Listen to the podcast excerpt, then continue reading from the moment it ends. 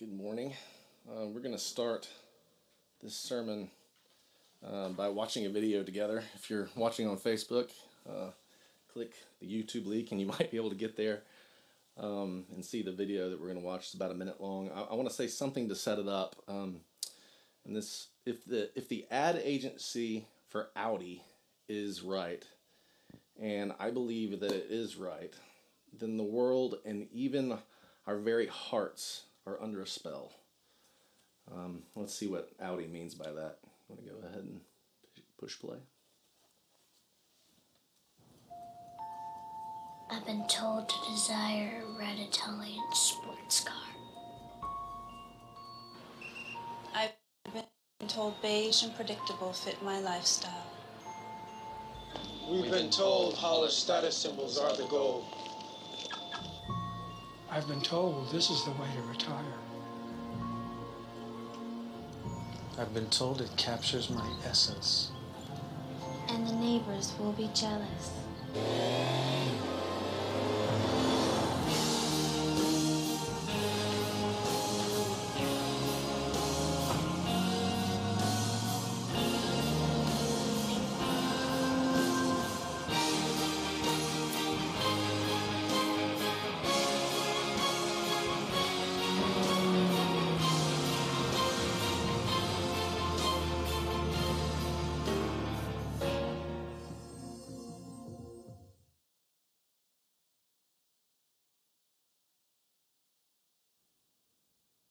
So, after watching this commercial, um, let me ask you a question.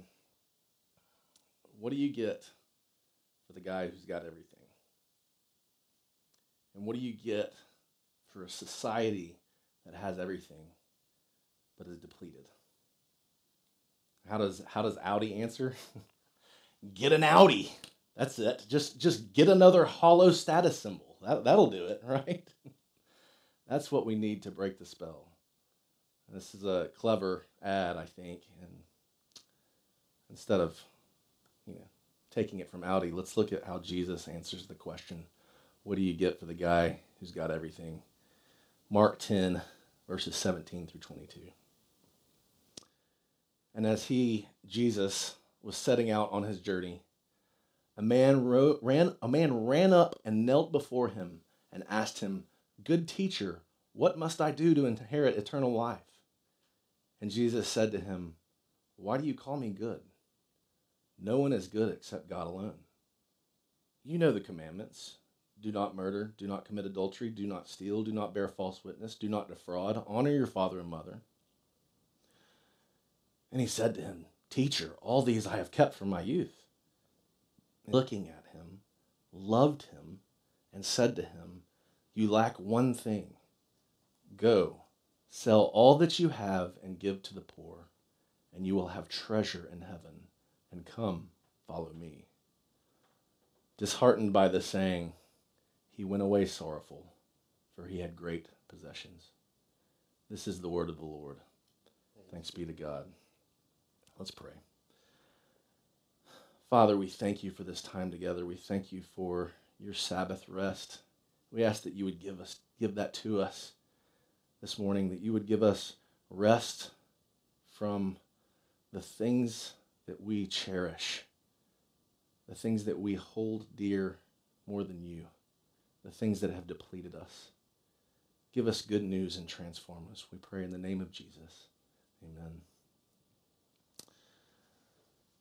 So, Jesus is packing up his things for a trip.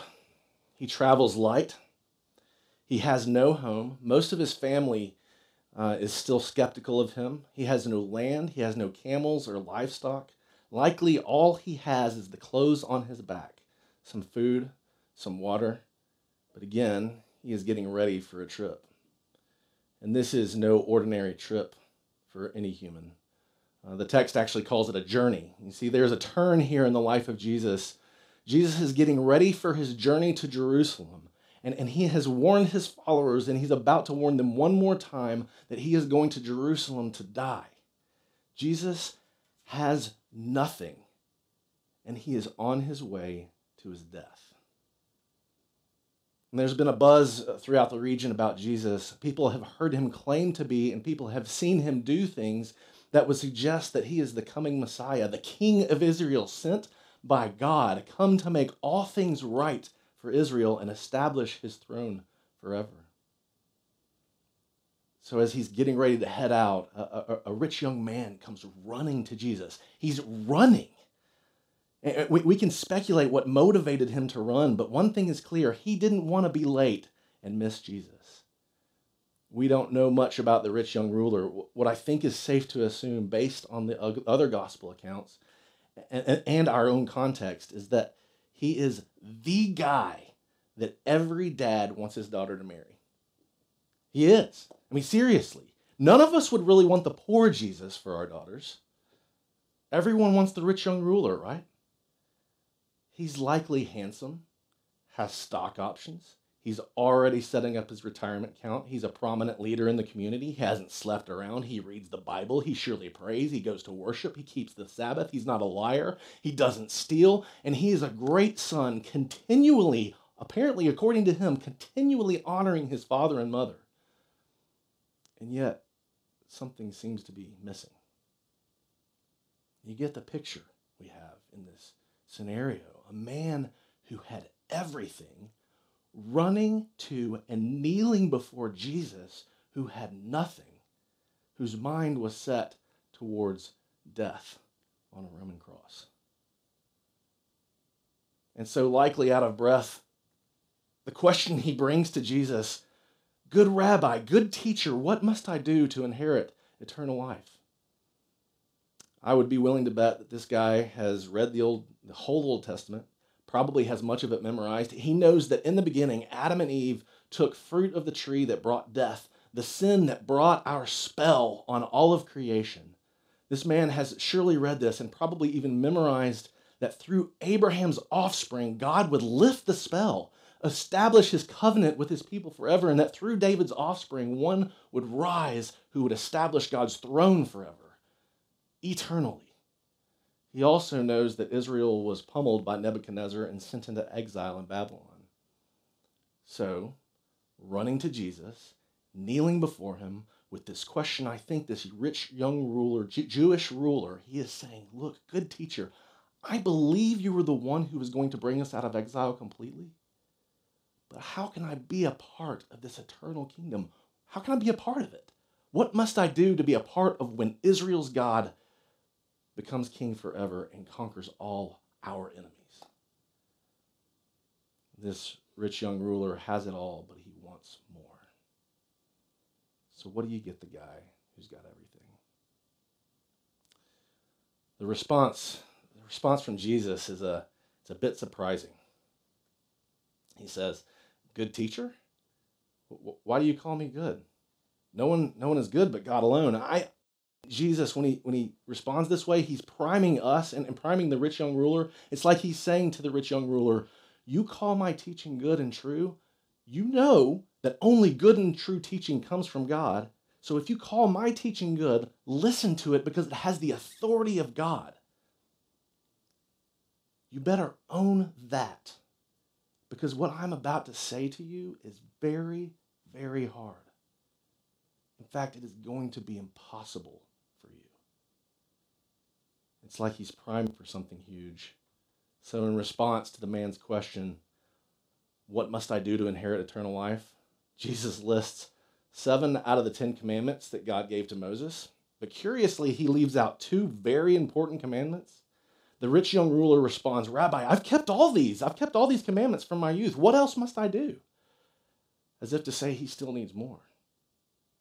Jesus' next comment is also a bit surprising, I think. I mean, I think I we want Jesus to squabble with the man, convince him that he hasn't kept all the commandments perfectly, show the man that he's a sinner that needs grace. I mean, come on, Jesus, you're blowing it. Do you need evangelism training, Jesus?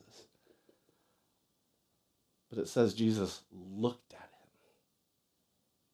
All Jesus had to do was look at him to see that he was rich. He was probably a striking contrast to all those around him. I mean, the, the image I had in my mind uh, is like Elon Musk running across the Walnut Street walking bridge and kneeling before a homeless guy asking him questions about eternal life. It's kind of what I had in my mind this week as I thought about this. So Jesus looks this rich young ruler up and down. And the text tells us that Jesus loves him. This is such this is this is such good stuff. I, if you're like me, I would venture to guess that most of us read this story and think, "Yeah, Jesus, to stick it to the rich guy." um, but he loves the rich man. He loves him, and so because he loves him, he pierces right inside the man's heart where the spell really. Lo- and he says to the man, "Here is what you lack. Here is the more you are after." Jesus then gives him those two commandments that he left out Go sell all, that you have and give it to the poor and come follow me. You see, I think by saying, Sell all your stuff and follow me, Jesus was saying, I am what is missing. Jesus is insinu- insinuating that those first two commandments belong to him. He's, he was claiming to be the king of the universe, declaring, You shall have no other gods before me. Jesus is claiming to be the one who wrote the law. Jesus is claiming to be the one who rescued the people out of Egypt, out of slavery. And when he gave them the Ten Commandments, he declared, Look, because I have rescued you out of slavery, here, here is life. Obey these commands, worship and serve me only, and get rid of the idols that own you and leave you depleted. So to the rich young ruler, Jesus says, You shall have no other gods Worship me only. In other words, sell all your stuff, give to the poor, and follow me. Jesus, I mean, did he really mean this? Did he? Surely not. Surely he didn't mean sell all of his stuff, right? I mean, this was just a teaching moment, wasn't it? Why would he say such an outrageous thing? He's never asked someone to do this before. Why does Jesus tell him to forsake his stuff and give it to the poor? This is important. I, this, this, this next part is very important. Remember, Jesus is on his way to Jerusalem. He's not simply asking the rich young ruler to sell all his stuff in order to start a commune. He is telling him what it will cost to follow God in what he is doing in the world. At this point, Jesus had told his followers look, the Roman government is going to kill me. The Jewish leaders are going to kill me. And by the way, you are going to betray me. And after I die, the, the government is going to come after you too. This is the context of our story. Jesus is on his way to Jerusalem to die. I think he was checking to see if the rich young ruler was serious about following him. He was letting him know the cost of entering his kingdom. And Jesus was anticipating what actually did happen to his followers after he was crucified. This stuff actually happened. His followers were all Jewish people. And if you remember, Jewish leaders were saying Jesus was a trickster, leading Jewish people astray. So by following Jesus, they would be shunned and cut off, cut off by their families. Also, if you read first and second century history, you know that anyone who followed Jesus would be, would be thought of as one who opposed Caesar and would be fed to lions. And so they had to sell everything they had. They gave themselves up for the sake of each other and for the sake of telling others the good news of eternal life that Jesus was raised from the dead and that death is ended. They gave everything up for this. So you see, this is why the cost of following Jesus was too much for the rich young ruler to bear. He had to give up his idols. To give up his stuff and follow Jesus was to give up his life. It's such a sad moment. It's, it's like watching a character you're pulling for on a TV show that you just can't shake an addiction and just keeps going back to her stash. The audience is able to see what could be if the character if the character could just let it go. But she can't. We should all feel this because we all have our stashes. We all have things that would just kill us Michael Scott. Uh, if you haven't seen the show The Office, Steve Carell played Michael Scott, who is the boss in The Office. And we quickly discover that Michael is desperate for people to like him and to think he is funny. He constantly seeks the approval of those who are below him. And there is one scene where his right hand man named Dwight comes into his office. Dwight has his, he's got his own issues that day, but he's sitting next to Michael and he declares this Nothing stresses me out except having to seek the approval of my inferiors. And this is Michael's response Oh, yes. As if to say, This is at the very core of my being. This is what defines me. This is my stash, and it leaves me depleted, longing for more, but I cannot give it up. My life revolves around. Michael Scott was defined by the approval of his employees. The rich young ruler was defined by his perfection and his possessions instead of Jesus. Does your lack of money or your debt or the possibility of losing everything you have worked for make you grind your teeth and keep you up at night? It does me. But really, this is just a lack of control, security, and convenience, significance. Security and control and convenience are just that deceptive, aren't they? Security, control, and convenience cast a spell that is hard to detect and is nearly impossible to undo. They cast a spell that keeps us from having to trust Jesus, to rely upon Him, and we, and we keep coming back to our stash, but all it is is depleting capital. Do you see the trouble that we are in here? Do you see the trouble you are in? As one pastor put it, people have to see the trouble they are in. People have to see how dangerous it is to continue living out of the depleting capital they have, whether that capital is financial resources or health or love or control or security. Do you see how dangerous it is to live with depleting capital?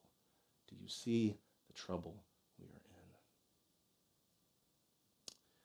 It's never enough.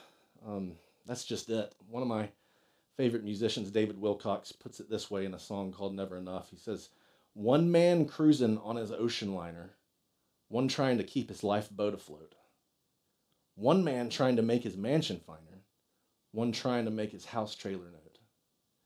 You give a guy a dollar in the parking lot, and he holds his hand out for what else you got, because there's never enough. No, there's never enough. I mean, even when I've got everything I need, I can tell myself times are tough because there's never enough. Do you see that this is true? Even when I have everything, there is never enough. So, what do we do about this? Uh, in our story, Jesus claimed the first two commandments for himself. If you want to be a part of what God is doing in the world to lift the spell, then follow me, he says. Get rid of your idols and serve the poor. Commandment, commandment number two, and follow me only. Number one. But Jesus doesn't leave us there. Uh, we would all be hopeless and, and we would all go away sad if Jesus left us there. He doesn't just say, get rid of your idols, stop defining yourself by the jeans you wear, your friend group. He doesn't just leave us there. You see, he did carry out his journey to the cross. He, he was another rich young ruler who went from the glories of heaven all the way to Jerusalem. Jesus was the one who had everything. Jesus laid aside being face to face with the Father. Why? Because you are Jesus' great treasure. I think this is what was nagging the rich young ruler to make him sprint to Jesus. The stash wasn't enough because it's never enough. And whether he knew it or not, he longed to be face to face with the one who made us. This, this is eternal life.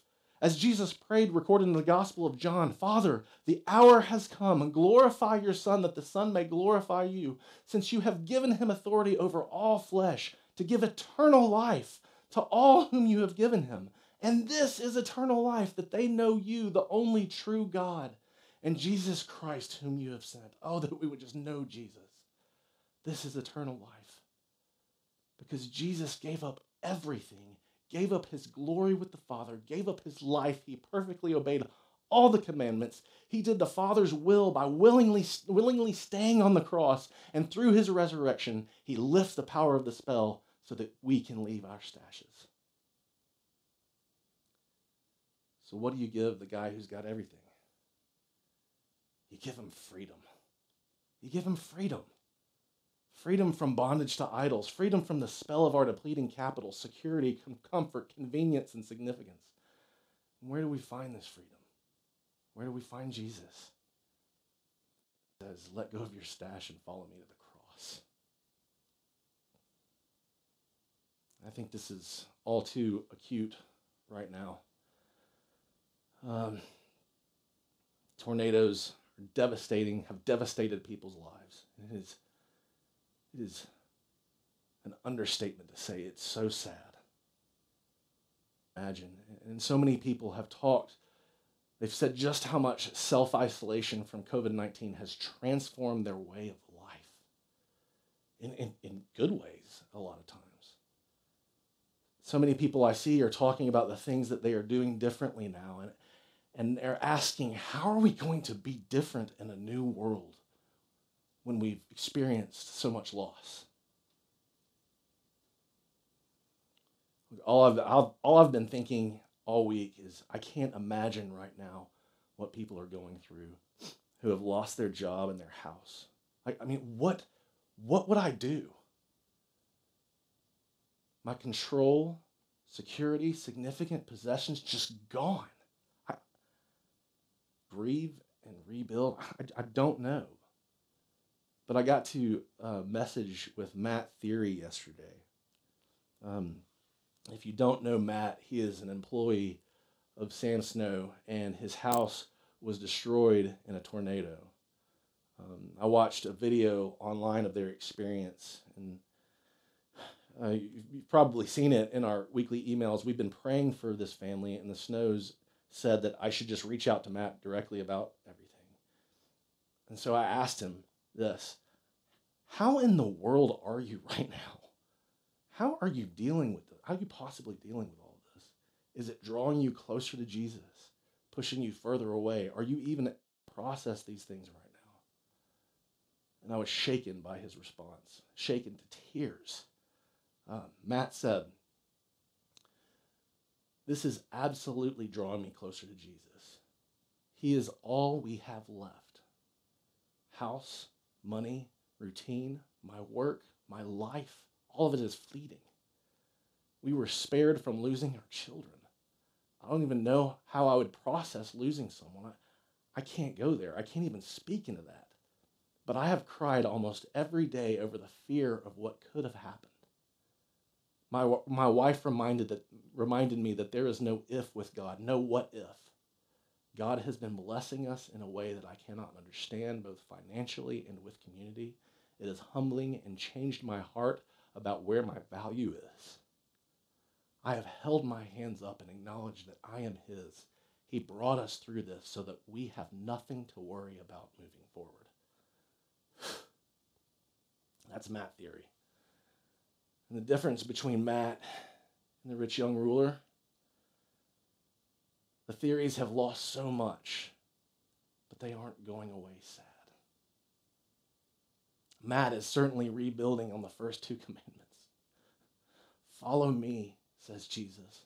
Let go of your depleting capital, says Jesus. Serve the poor around you. In the midst of all this uncertainty now and in the coming months and years, what will it look like for us to let go of our depleting capital and follow Jesus?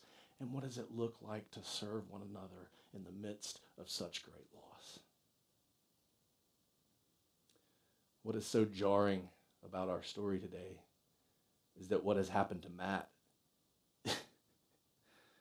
it's exactly what Jesus asked the rich young ruler to do, but he asked him to do it voluntarily. Lose everything, serve the poor, and follow me. Voluntarily. Why? That's the way to the kingdom. Why? Because the spell has to be lifted. How? Jesus gave up more than you can comprehend voluntarily. He entered into a world of tornadoes and viruses and he was ripped apart by mankind. That's our Creator. And he completely lifted our spell by defeating death. That's our Creator. What do you get the guy who has everything? The one who lost everything. The one who lost everything looks at the wealthy and he looks at the poor and he loves and he offers us freedom. Don't go away sad. Take it. Take freedom and follow Jesus. That's our Creator. Let's pray together. Father, we thank you for bringing us out of darkness and into light, out of slavery to sin, out of slavery to our idols, out of slavery to our stashes, and into the light of your home. Our home is in Christ. Help us to embrace that. Help us to unite to Jesus. Help us to sh- change us. Help us to transform into his image so that we might shine with your glory. We pray this in the name of Jesus.